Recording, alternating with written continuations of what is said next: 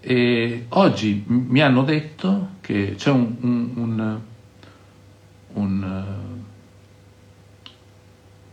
fotografo russo, si chiama Alexander Gronsky, che anche lui ha manifestato contro la guerra ed è stato a Mosca ed è stato arrestato. E questo fotografo ehm,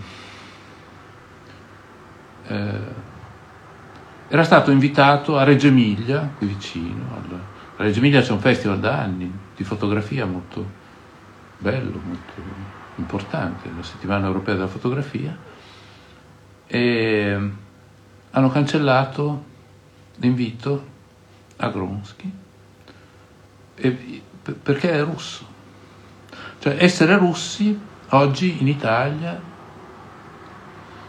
è, è come se fosse una colpa. Cioè Gronsky, che doveva venire in Italia a far vedere le sue fotografie, non può venire perché è russo. Ed è una cosa, secondo me, io che io non riesco a capire. E quando, mentre tornavo dalla Yulm oggi in treno, pensavo che avrei detto questa cosa qua e, e, e poi che avrei continuato con le cose che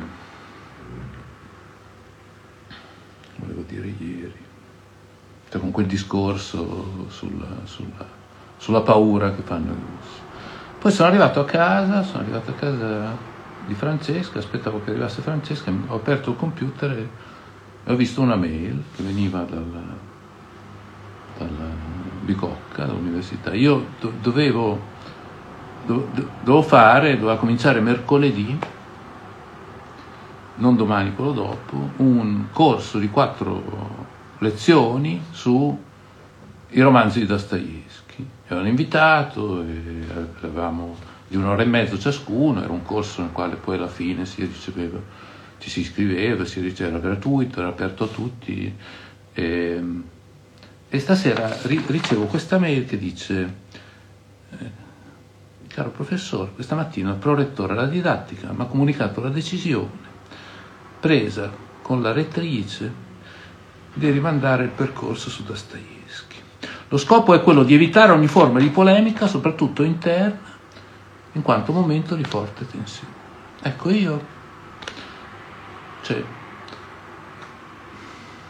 censurare un corso, su, cioè, no, non solo essere un russo vivente è una cosa, è una colpa oggi in Italia, anche essere un russo morto che quando era vivo, nel 1849, è stato condannato a morte per, perché aveva letto una cosa proibita e que- io non, non, non, Allora, quello che sta succedendo in Ucraina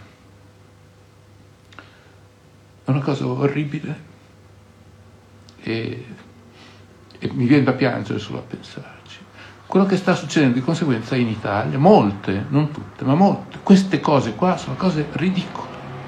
Cioè il, un, un'università italiana che proibisce un corso su Dostoevsky per la situazione, è una cosa che, che io non credo, non, non, non, ci credevo. Quando io ho letto questa mail, non ci credevo.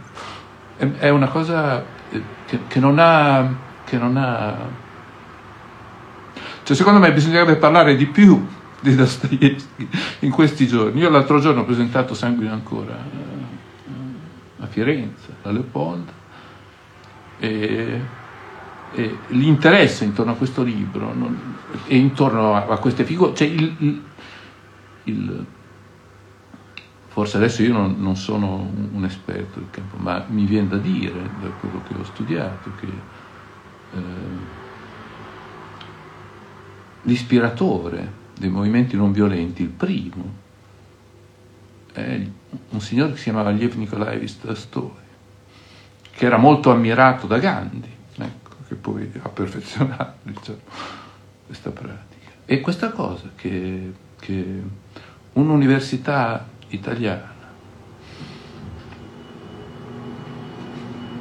proibisca un corso su Dostoevsky per via della tensione per evitare ogni forma di polemica, a me mi, è una cosa che io trovo... No, non è la Yulm, no, no, no, la bicocca, no, no, no, no, no, non è affatto... In Yulm abbiamo tradotto, no, no, no, no, no. la Yulm sta facendo un percorso sulla